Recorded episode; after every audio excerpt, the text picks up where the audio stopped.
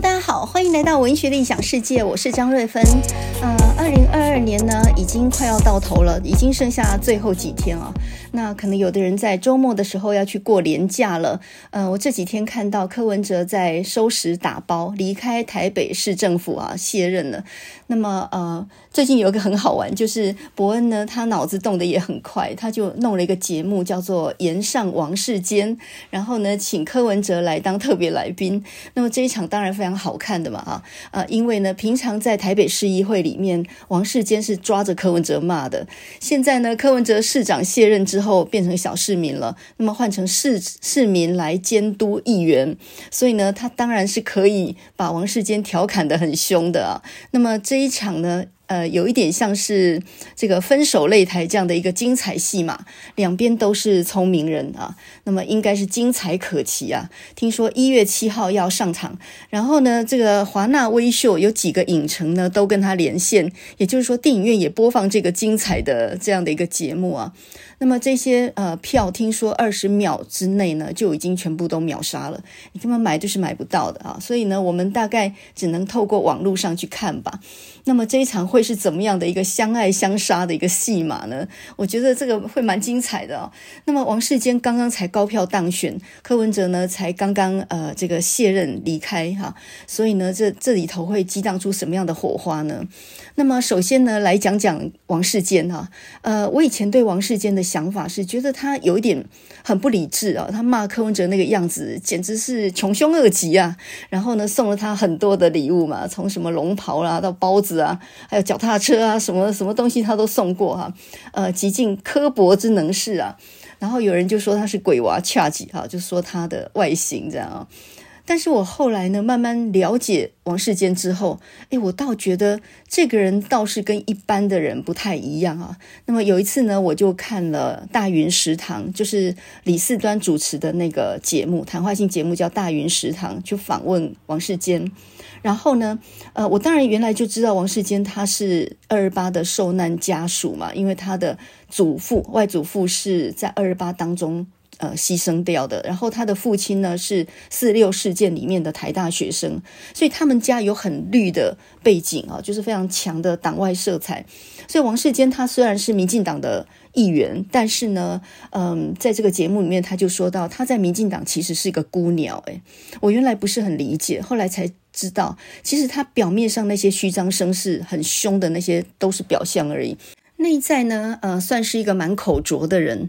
那么，呃，他也蛮有内涵哦。台大土木的硕士，会拉小提琴，这一点就有点让人想到日治时代的革命家简吉啊，吉祥的吉。简吉是谁呢？简吉就是大众电脑的董事长简明仁的父亲嘛。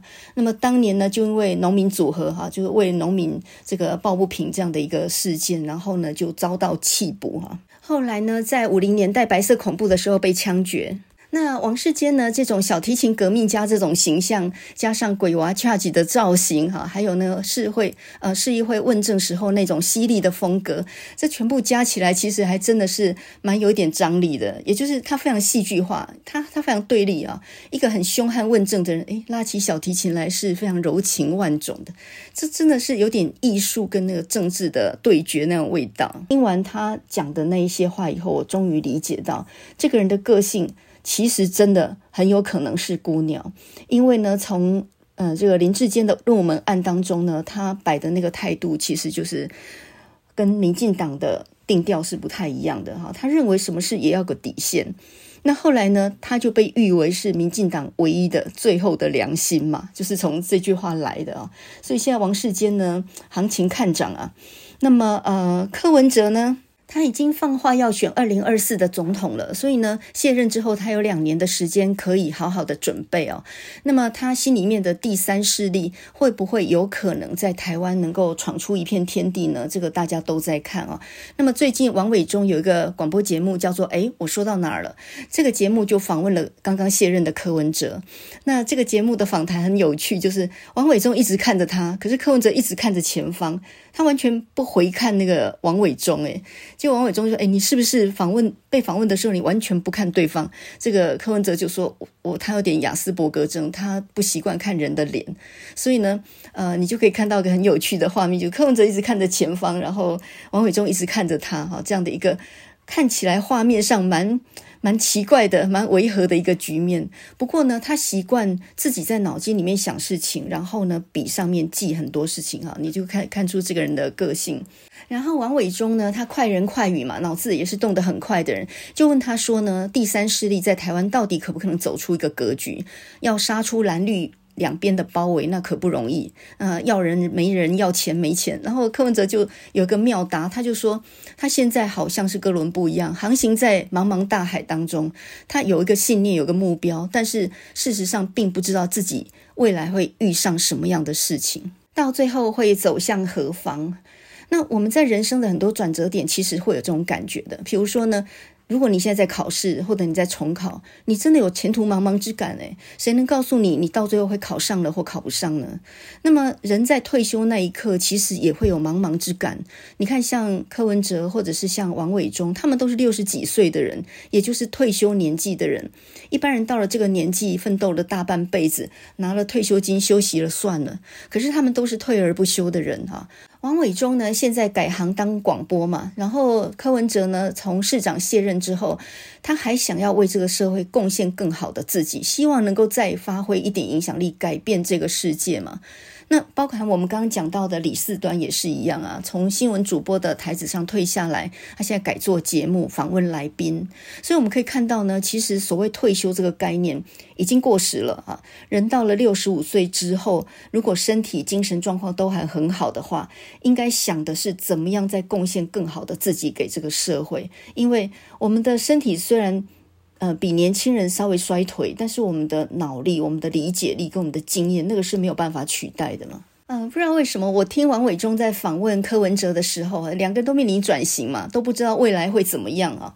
那我就想到呢，齐邦媛教授在一九九二年有一篇文章，叫做《一生中的一天》。那这一天有什么特别的呢？那是一个夏天六月的时候，那是他在台大教书的最后一天。呃，对一个教书教了一辈子的人来说呢，教书的最后一天当然是百感交集啊、哦！你的所有青春岁月啊，全部都在这里了。那么离开了这个教职之后，你将到哪里去？你还能做些什么吗？其实都是茫茫然未知的。呃，所以呢，这个这篇文章其实写的有一点伤感。我想是每一个要。退休的老师心里面都有的感觉吧。那么现在的国小老师大概五十来岁就退休了，中学的老师大概也都五十几岁，然后大学老师六十五岁就要强迫退休嘛。所以呢，每一个人都会面临到呃生活上的一个很大转变。即使你健康跟精神都很好，但是你就被迫一定要开展你的。呃，第二个人生了。那么，有的人呢，就此没有什么贡献那；有的人还能够奋发做更多的事情哦。所以呢，这个齐邦彦他在那里茫茫然踏出校门的时候，他绝对没有想到，二零零九年他会写出《巨流河》。应该这么说，也因为退休，然后呢，他开始全力写自己的生命史。这本六百多页的《巨流河》啊，写了大概四五年左右吧，是在他的学生简真的鼓励之下，然后呢，这个在生命的老年当中，呃，非常努力的完成的。后来完成后也得了很多很多的奖，在大陆上也引起了很多的回响，所以后来又结集了一本书叫《回蓝》，就是《巨流河》这本书的回响哈，叫做《回蓝》。呃，这本《巨流河》呢，他是一个人住在养生村里面完成的哦。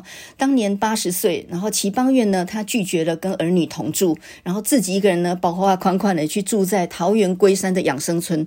那个养生村还蛮高档的，就是给还能够自理生活的老人住的啊，还要有点财力这样。那呃。平常的时候，一个人一个房间，有一些公共区域，就是一个呃各种健康设施、医疗环境都蛮不错，有人照应的这样的一个高档的养生村呢、啊。那么他拒绝儿女的理由，我觉得非常的帅哦。他说：“我已经八十岁了，我有我自己的日子要过哈。你想跟我过日子，我还不想，我有自己的目标要完成。所以呢，呃，就是一个人去住在养生村，然后完成了这一部巨著。”巨流河这本书的重要性呢，就在于他写了父女两代的生命史。那么父亲呢是齐世英，他是一个很有名的东北的一个名将啊。那么他早年呢是呃留学日本跟德国的，然后是学法律经济的，本来是郭松龄的手下。那么在一九二五年的时候呢，他们兵谏张作霖没有成功。在九一八事变之后呢，他们就呃因为东北失守嘛，所以他就入关投效国民党。然后呢，一边从事地下抗日，一边保护这些彝族的子弟啊。那齐邦彦呢，他们是流亡学生，就跟着学校，然后一路逃难啊。我的家在松花江上，那真的是他们的写照，因为他们就是东北辽宁人嘛。那么父亲呢，一路帮国民党打仗，可是女儿呢，就跟着学校一路逃亡，所以这算是一个血泪逃难史啊。齐邦彦后来呢，在重庆念的是武汉大学，在朱光潜的手下。那时候武汉大学的英文系啊，那么念书的时候也很苦啊，呃，各种物质都很差的。然后那时候他还谈了一段恋爱，在这本书里面也算是一个主轴，就是呢，他跟一个飞将军张大飞的一段很凄美的恋情哦。张大飞到最后呢，当然是殉难啊，就是在空空战当中殉难。死的时候呢，身上还保留了很多的书信，这些信都是齐邦媛写给他的。因此呢，这一段年轻时候的恋情呢，就以这样的凄美的这个结束来作为一个终结。抗战结束后没多久，一九四七年左右，当时候齐邦彦是一个年轻的呃大学毕业生，然后家乡一片残破，他来到台湾，本来想短暂居留而已，没有想到来到台大的外文系呢，呃，他担任助教的时候，就看到两屋子旧那个日本人留下来的旧书，然后从这个旧书开始整理，他留了下来，他是想要在台湾呢开始他的新生活，他其实不是逃难来的，他只是想开启一个新生活而已。没有想到呢，大陆就沦陷了啊，所以后来也就回不去。那他的父亲齐世英呢，呃，随着这个国民政府撤退到台湾之后，慢慢的就失去了舞台。他作为一个比较开明的东北籍的立委啊，本来是属于 CC 派的，就是陈立夫、陈果夫他们这一派的。那后来呢，因为他们的立场跟蒋介石抵触，所以呢就被开除党籍。然后就跟他的好朋友梁肃荣一样哦，慢慢的就消失在历史洪流当中，也就慢慢的就壮志未酬，然后呢，抑郁以终啊。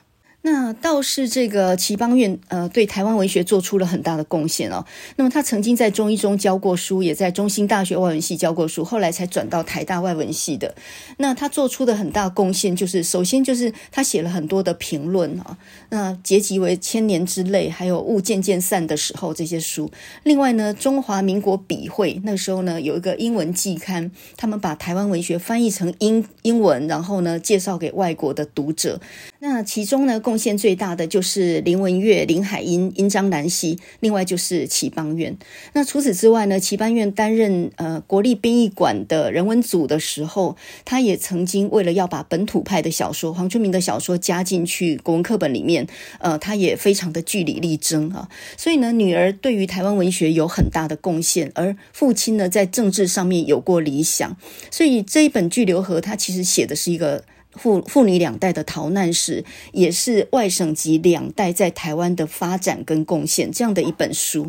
这种书老实讲哦，呃，你除非经历过那个时代，不然恐怕想要虚构都虚构不出来，所以也只能够由他们这种亲身经历过的人才能写得出来。就有点像是王鼎钧后来写他的回忆录四部曲，那些在军队里面的经历，在中广的时候被迫害的历史啊，这些在整肃的时候，白色恐怖整肃的时候，没有想到对外省籍的人的整肃，居然呢非常非常的惨烈啊。那这些东西没有经历过，你有办法去编得出来吗？不可能的。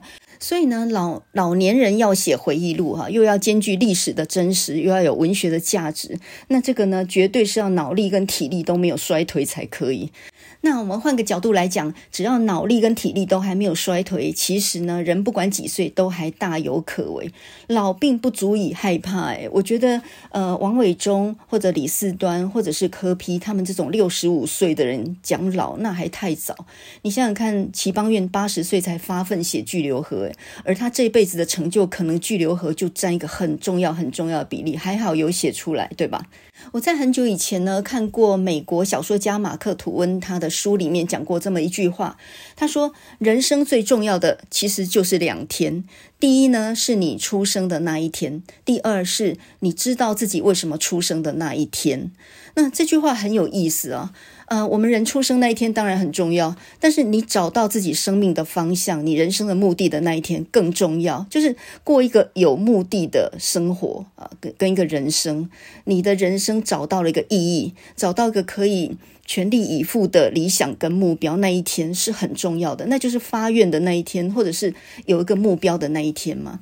那我感觉现在的年轻人好像有一点失去方向的感觉啊，躺平族啦，然后不知道自己所为何来啦，也不想买房了，然后也不想结婚了的人大有人在哦。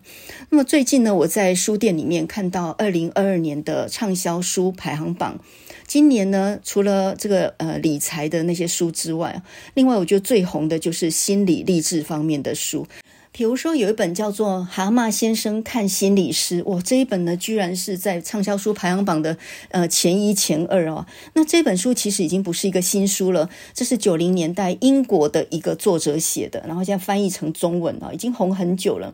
这本书的蛤蟆先生当然是一个化名了。然后呢，他去看心理咨商师，然后在总共十次的心理咨商经验里面呢，这个咨商师呢带领他去探索他的内心世界，呃，去回忆他的童年经历啦，还有他早年的创伤，呃，看到自己为什么会自卑，为什么会软弱这样的一些症结啊。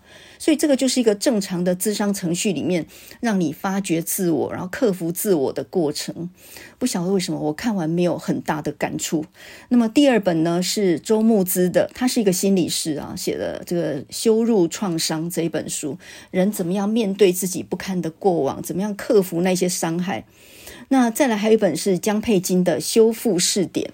那么江佩金呢，他以前写过一本书叫《蟹壳》，蟹就是卸下的蟹，呃，这个贝壳的壳哈。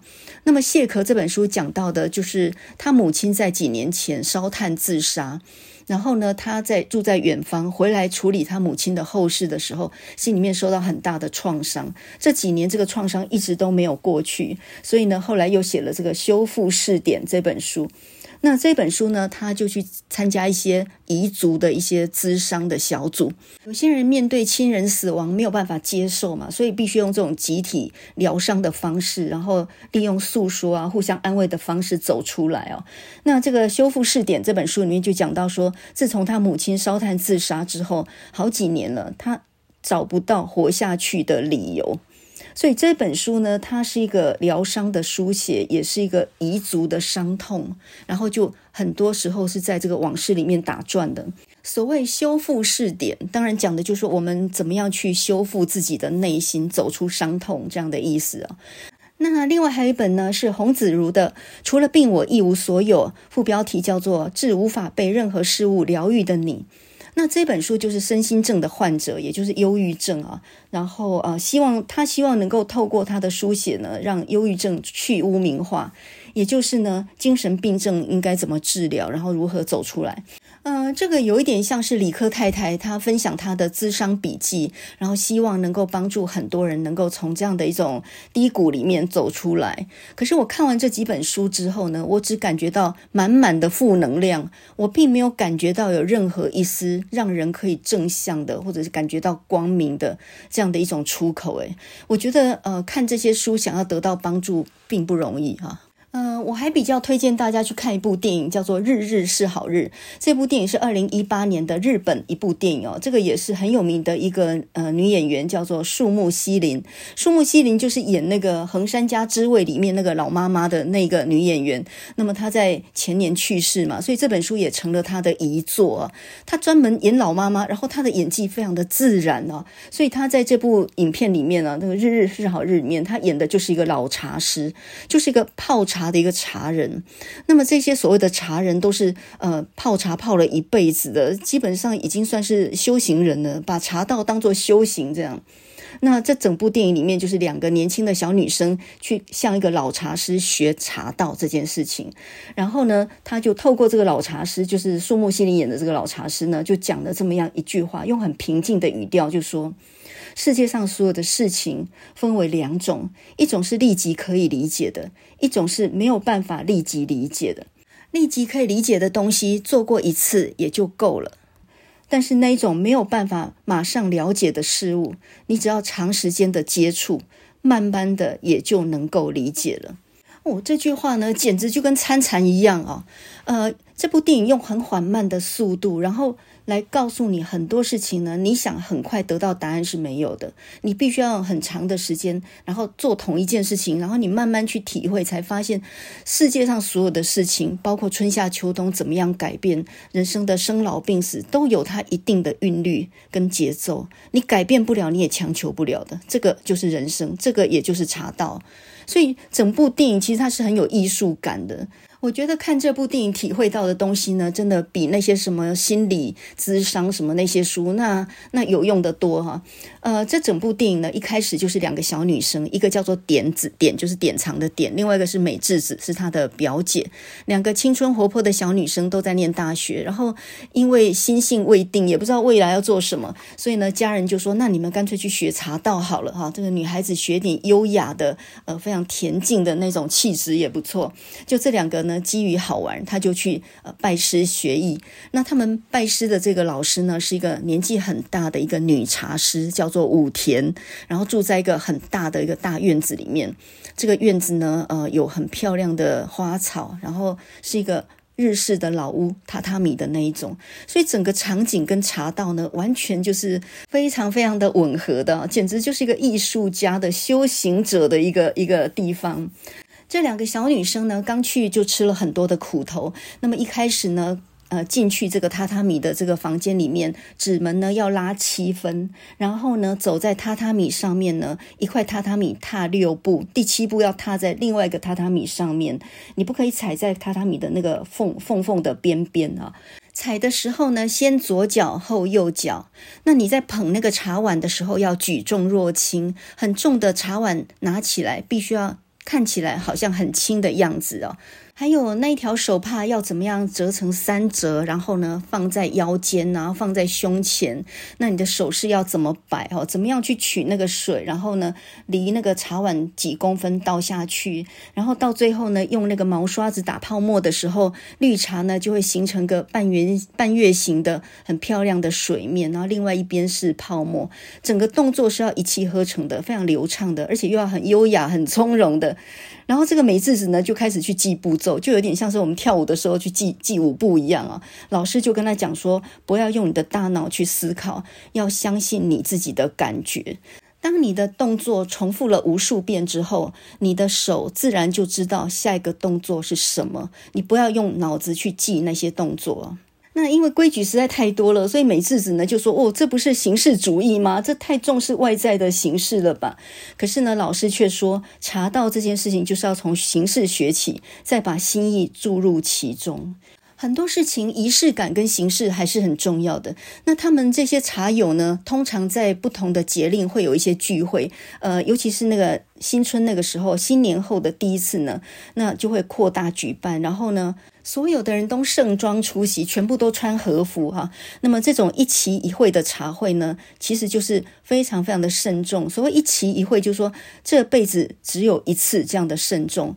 我们这辈子相聚之后，未来也不晓得什么时候或者有没有可能再相聚。所以，我们请客或者是聚会的时候，一定要竭尽全力的去表现出最好的一个形式。这个其实也是日本的茶道里面那种精神呢。呃，这整部电影非常有艺术的美感哦。那么这两个小女生刚去的时候，第一次看到的那一幅横幅呢，书法是写“日日是好日”，那么就象征说，其实每一天都是最好的一天。哎，这有点惨惨。然后呢，到了夏天的时候呢，挂的就是“叶叶起清风”，外面有荷塘的荷叶，然后呢，呃，里面就是这一幅叫做“叶叶起清风”。所以呢，书法还有他们每次吃的茶点那个荷果子。也因为二十四节气的不同，就会有不同的面貌啊，不同的点心。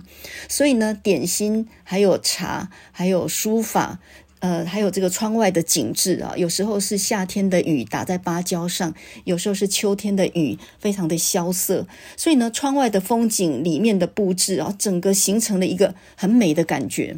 我只是不知道这样子怎么收费啊。那么整个电影里面呢，他是说星期六上课嘛。那到最后呢，因为美智子她大学毕业之后呢，就到外地工作，然后也恋爱结婚了，所以呢就没有再去上这个茶道课。但是点子呢，上这个茶道课上了二十几年，刚开始只是算老师的普通学生吧，到最后已经变成入门弟子啊，就是变成传承人了。好像日本所有的企业都是这样啊，他就会有个传人的这种制度，弄到最后你。已经不只是他的学生，你是他的继承人了。那这个前前后后，武田老师收了很多届的门徒嘛，有些离去，有些会留下来哈。那有些资历很深的，对茶道又体会很深的人，老师就会希望他能够传承这个茶道。那这个点子呢，在二十来年当中，她经历了很多很多的事情。她曾经在三十岁那一年呢，被男友背叛，本来又都要结婚了，然后她男朋友在结婚前两周呢背叛了她，所以呢，她在雨中大哭，然后简直是。感受到被摧毁那样的痛苦啊，然后呢，后来呢，他的父亲又去世啊，非常突然的心肌梗塞，然后他都来不及告别的，就这样子接到了父亲的死讯哦，所以呢，他也非常非常的痛苦。那么我记得里面有个画面蛮感人的，就是当他父亲去世之后呢，他穿着一身黑色的和服，跟武田老师坐在屋前的长廊下面。这个时候呢，樱花就好像雪一般的吹落下来，然后呢，武田老师就告诉他说：“你也不要太过自责了，人生很多时候是没有办法预防的啊，就好像大雨一样，说来就来，你没有办法去提防雨什么时候要下来，你只能够下雨天的时候听雨，下雪的时候看雪。生活当中永远都是不如意的。”但是呢，寒冬过去以后，春天总会到来啊！我们要学会去品味当下，去顺时处变，这个就是“日日是好日”这句话的道理。呃，在外在的很艰难的时候，你还是觉得今天是个好日子，这才是“日日是好日”，不是像字面上的意思说，我每一天都过得非常的好，都有很幸运的事发生。不是的，“日日是好日”的意思就是说，当我们把自己放在自然当中。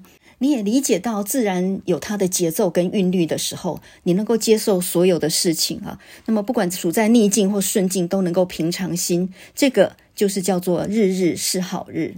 那在这部电影的最后呢，武田老师已经九十岁了。那么在那一年的新年呢，一样就是新年的第一次聚会的时候，又是一个一期一会，又把所有的茶友老中青不同的年代的茶友都找来，大家还是盛装出席，然后用呃武田老师用最精美的茶点招待大家，然后自己泡茶给大家喝。然后他说，能够每一年都做一样的事情，这真是幸福啊。哦，这句话我觉得真的也很妙啊。我们一般觉得说重复的事情啊，单调的事情，这个实在是没有什么意义啊。我们很多时候都很想变一些花样，或者是要改革创新什么东西啊，念头一大堆。可是你不晓得呢。一件单纯的事做到娴熟是很不容易的。我最近到南屯去有一家豆浆店买豆浆的时候，那一家豆浆店它只总共就只有卖豆浆，还有卖豆腐，还有豆皮，就三样东西而已，其他什么都没有了。可是他每天门庭若市啊，你早上差不多八点半以后去就卖光了。他就这么简单的，然后那个老板大概一辈子都在做豆腐，就这样而已，就这么简单，然后卖到呢不够卖，所以他的豆浆是标榜完全没有含糖。也完全没有呃放任何的防腐剂，因为他根本来不及放防腐剂，就全部卖光了呀。所以呢，这有点像豆腐职人的精神。日本很多这种职人呢，哈，做扫把的做一辈子，做五代，然后做豆腐的做七八代，这样，他们就是奉行一种单纯的哲学，哈，一个很单纯的事情，认真做到好，专注的做一辈子，这就是很幸福的事，这就是很极致的工艺。呃，我猜呢，年轻人如果看这部电影啊，《日日是好日》这部日本电影，会觉得说，嗯，啊，这有什么剧情呢？剧情很简单呢，就是在那里春夏秋冬不同的节令吃不一样的点心，跟跟这个看不一样的书法，然后说不一样的话，就这样而已啊。这个实在有够慢，这个节奏实在有够慢的，又没有爆破的镜头。这部片呢，到最后的结局就是武田老师对点子说：“你来做茶道的传人吧。”然后就这样悠然的结束啊。呃，我在看这部电影的时候啊，我也曾经失神哦。我就想说，那二三十个动作，你就算是用拆解动作来来做好了啊，练个一年，大概也滚瓜烂熟了吧？你这些动作要搞个二三十年这样子哦。可是我们这还是用一种现在很快速的生活的节奏在想那件事情啊。你想想看，这个电影里面所讲到的，世界上所有的事物分为可立即理解跟无法立即理解的事物，那种。我没有办法立即理解的事物，你必须要长时间的接触，你慢慢的才能够体会啊，生老病死啦，呃，人生很多的不如意啦，哈，这个怨憎会、爱别离、求不得，多少事情我们想不明白的，可是呢，这都没有立即的答案，你必须要经过很长时间的体会，你慢慢就能够都了解了。那这个要时间呢，哈，所以为什么说茶道要从形式学起，再把心意注入其中？先学着把形式做到位，也就是要有仪式感，然后再注入你的精神在里面哦。日日是好日这句话的意思，也就是说，我们活着的每一天跟其他任何一天都没有什么差别。那就好像二零二二年的最后一天，是不是应该去跨年、去狂欢或什么？那都不重要诶，这一天跟任何一天都没有什么差别啊。重点是你要把握当下。过好你的每一天，每一天都一样是独立的，每一天都一样是值得去欢喜的，去去感受到一种愉悦的。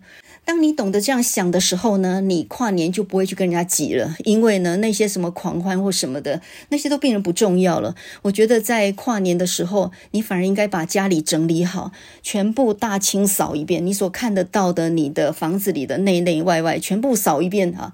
那么把东西全部都整理干净，包含你的心情，还有人际关系，全部都都清干净。我觉得这个才是跨年最应该要做的事情，回归到自己身心的本质，然后后。呢，让自己有一个全新的感受。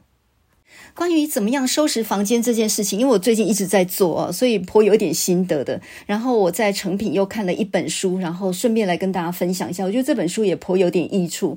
这本书呢，叫做《家的样子》。你的样子，二十一天简物的整理练习哦。那我们一般看到的都是什么断舍离那样的书嘛？就叫你全部东西都丢出去，要过一种极简生活啊。那个是几年前很流行的一个概念。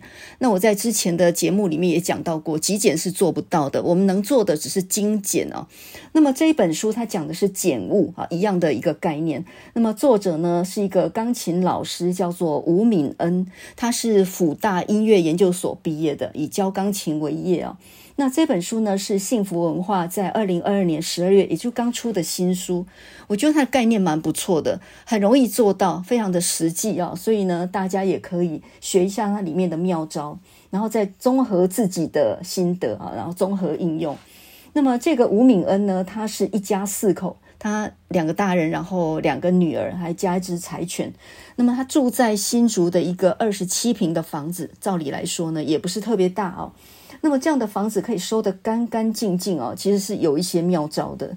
呃，首先它是一个无印良品的白色控，就是它所有的收纳的东西都是尽量用米白色的方式取得一致，然后视觉上也清爽。另外就是无印良品这些收纳箱的确可以把很多杂物都收得整整齐齐啊。我以前呢也觉得无印良品也有点假鬼假怪的，全部的东西全部都是米白色的，要不然就是灰色的，呃，看起来非常的单调。可是呢，我在开始收拾房间几年之后，开始过上一个比较简单的、简约的生活，还有一六八这样的一个形式以后，那我就慢慢发现，我也喜欢。米白色的收纳的东西，为什么呢？因为这个在视觉上来讲，会让你有一种非常清爽的感觉。它是一种最没有威胁性的一个衬底的颜色。所以呢，如果你的厨房是白色底的，或者你的器物都是用白色的话，像我现在连碗盘都全部用白色，我完全不用有花色的碗盘了。那你看，你的菜是有颜色的，其他东西是有颜色的，那么白盘子、白碗就非常好的衬托它们，而且怎么看都不会腻的啊！所以买厨具的时候，连大同电锅如果有白色，我都尽量，我就希望你能够选白色，你不会后悔的。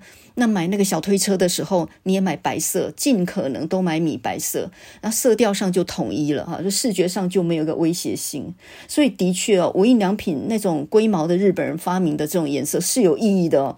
那么吴敏恩这一本书啊，家的样子，你的样子，这本书里面，我觉得有几个概念是很对的。我是实行过以后，然后真心推荐给大家。首先就是你在装潢的时候，不要做很高的柜子或者是很深的柜子。我们一般都觉得说这样可以增加一些收纳空间嘛，柜子越深越好，越大越好。总之呢，东西都是没地方放的。可是当你做很高的柜子的时候呢，就有压迫感。很深的柜子呢，里面拿不到，所以呢，反而里面是。堆很多完全不拿出来的东西，所以呢，你要把平面净空。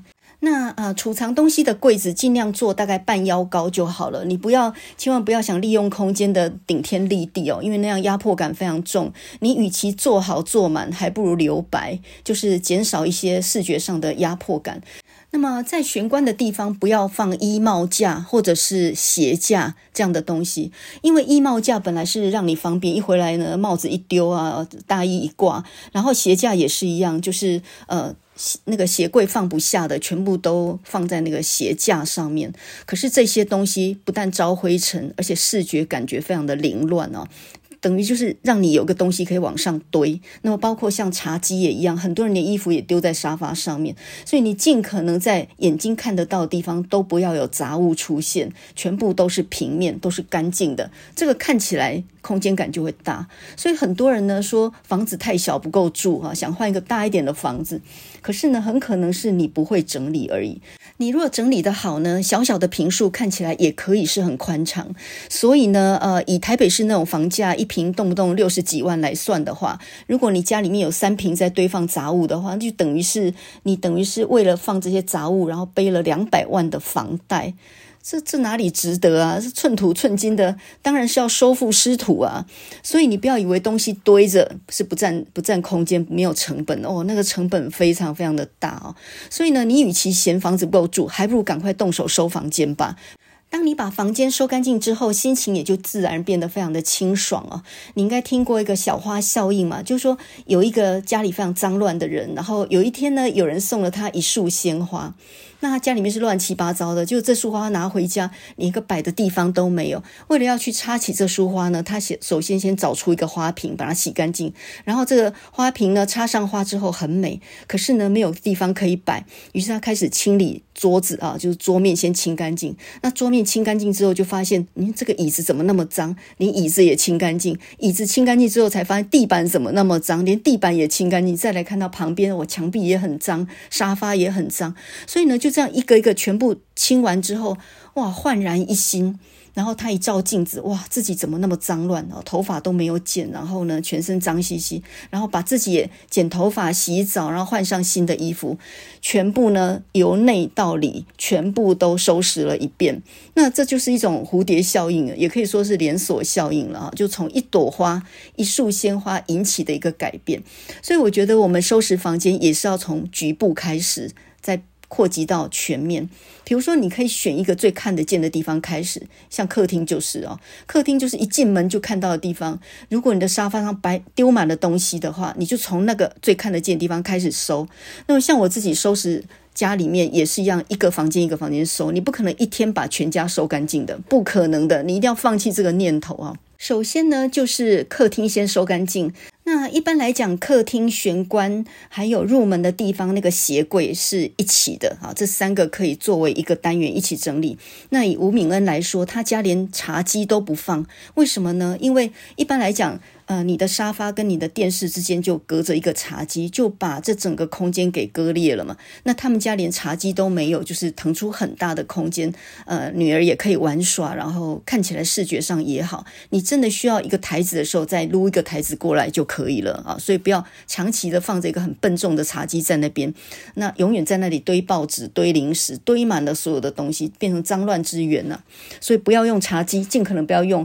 那再来呢，就是我在整理鞋柜的时候。我的整理方法就是，首先把鞋柜里的鞋全部拿出来。那我以前为了要呃避免太脏哦，所以我在那个鞋子下面我还垫了报纸，结果那些报纸反而是藏污纳垢，全部都沙子。所以当我拿出来的时候，鞋子啊、报纸全部都清出来之后，整个才能够完完全全的干净的擦一遍哦。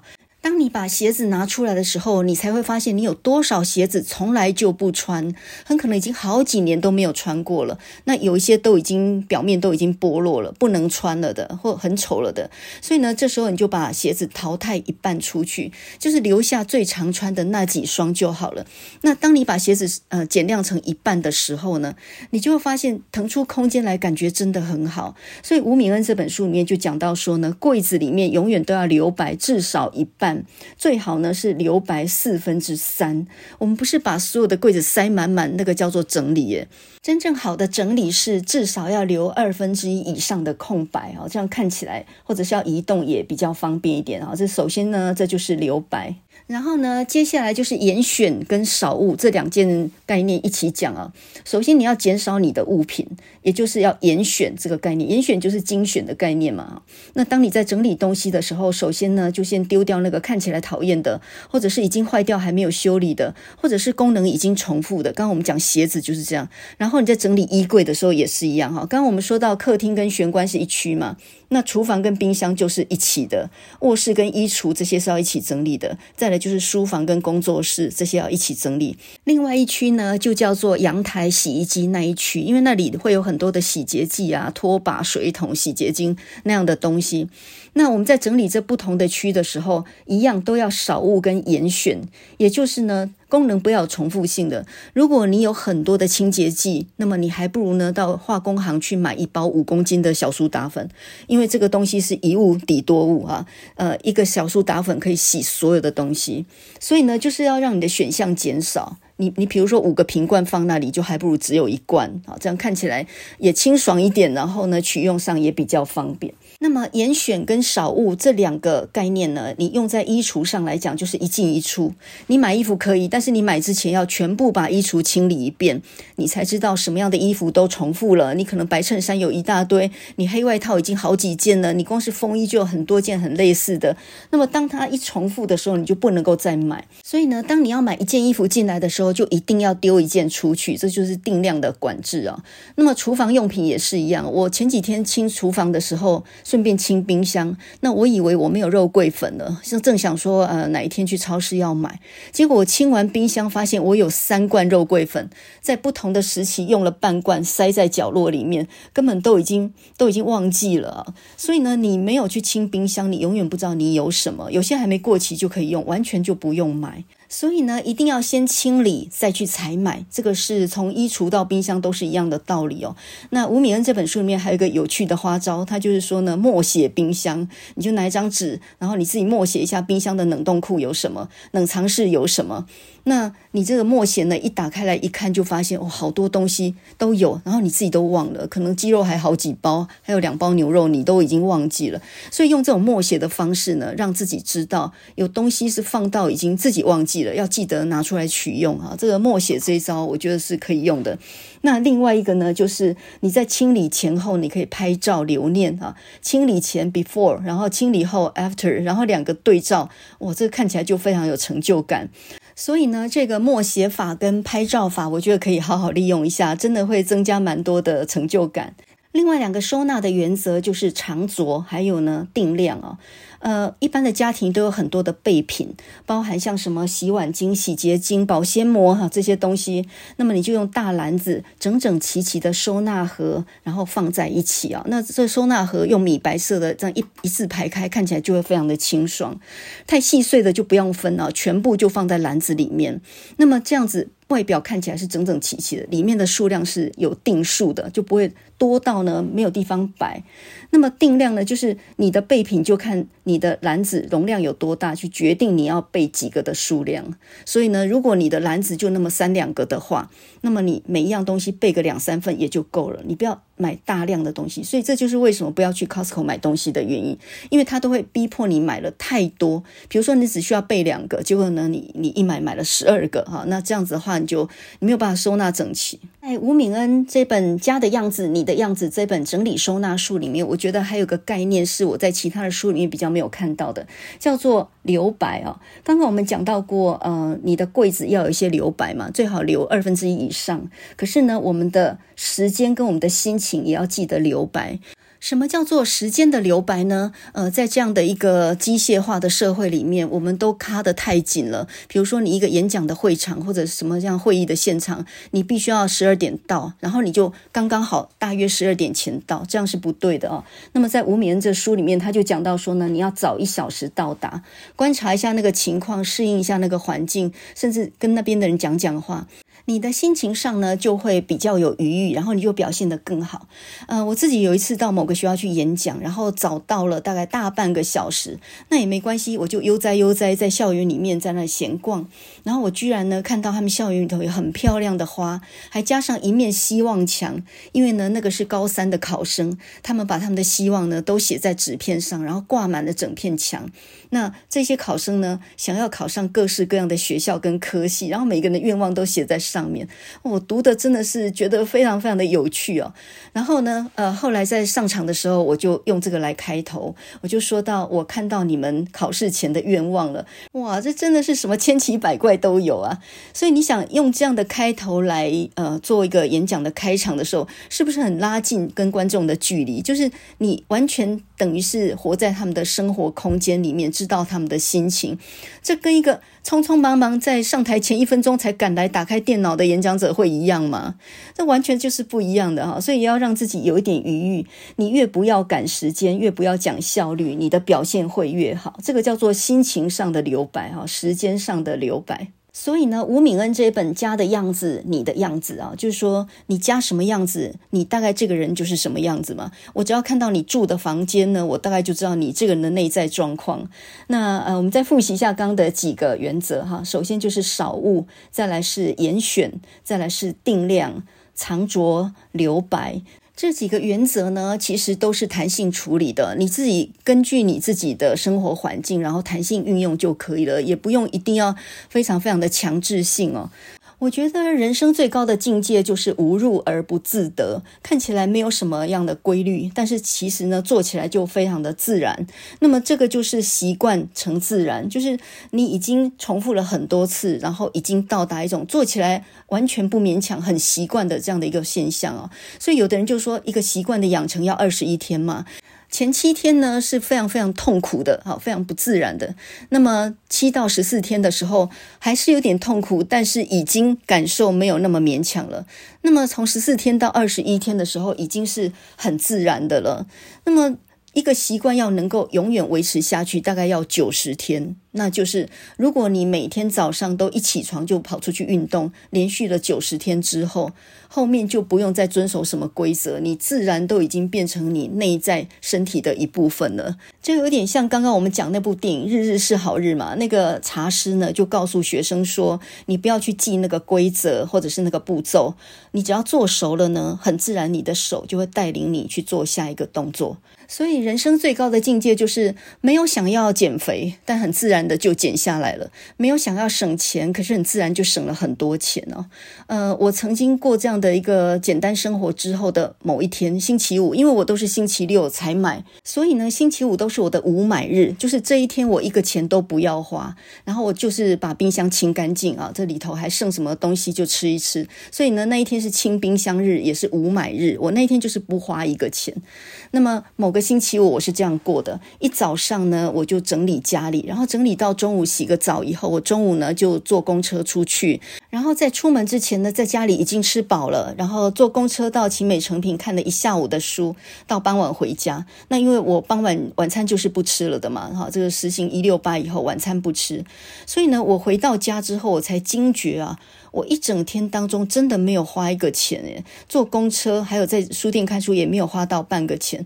我其实没有在省钱，可是一天当中不晓得为什么我就没有花到一个钱。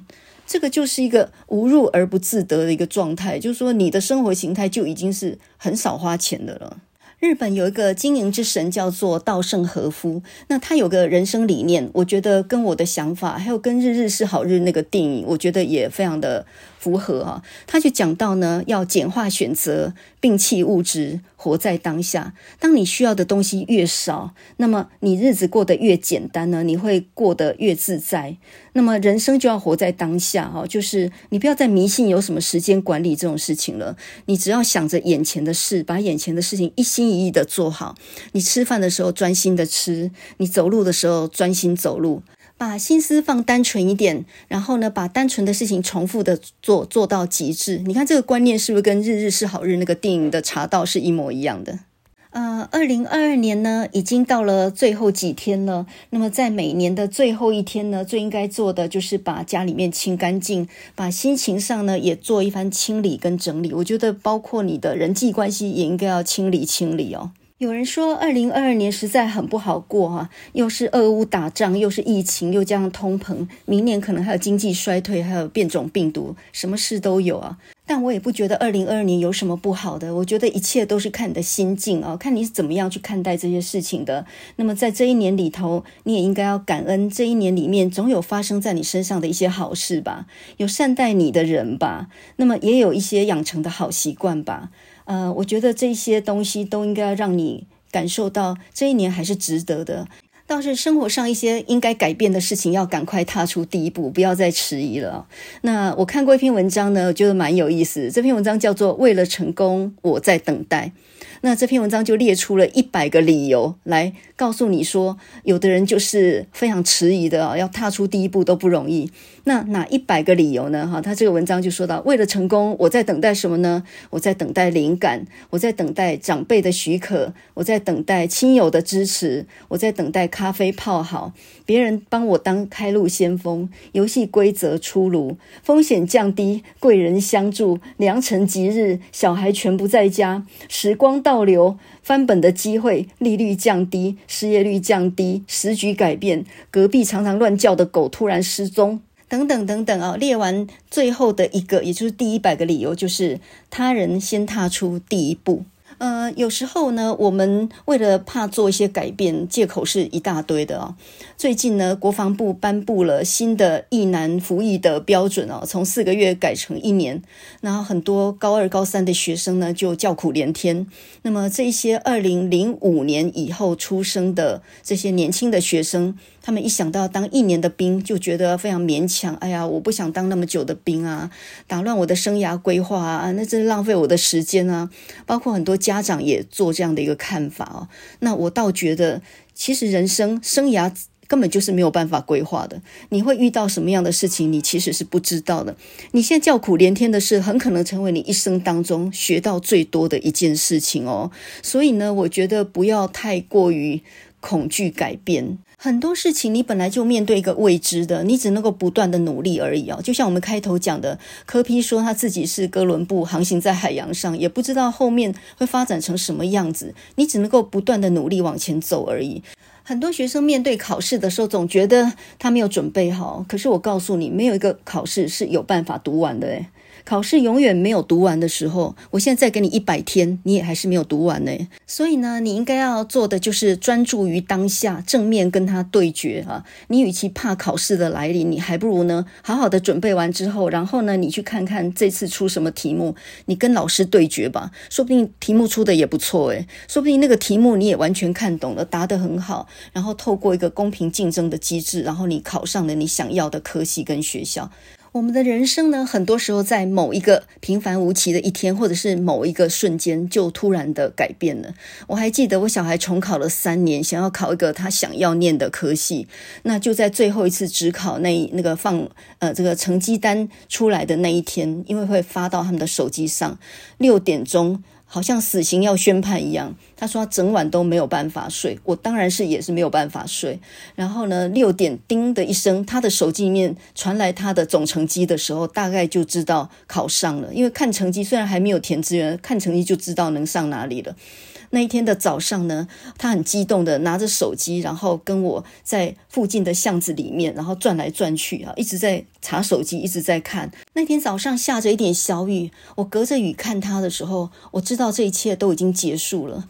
呃，有时候命运就非常奇妙的，在一瞬之间呢，整个人的命运就此改变哦。当然，没有人知道这前面花了多少卑微的努力啊，默默的忍耐哦，这些大概只有考生自己才知道。所以，我们努力其实是不能够知道后面有没有成果的。可是，你如果没有努力的话，你就是连机会都没有。因为我现在是在讲科批吗？呃，我也可能是在讲我自己哦。在去年的七月三十一号的时候，我还不知道什么叫 Podcast。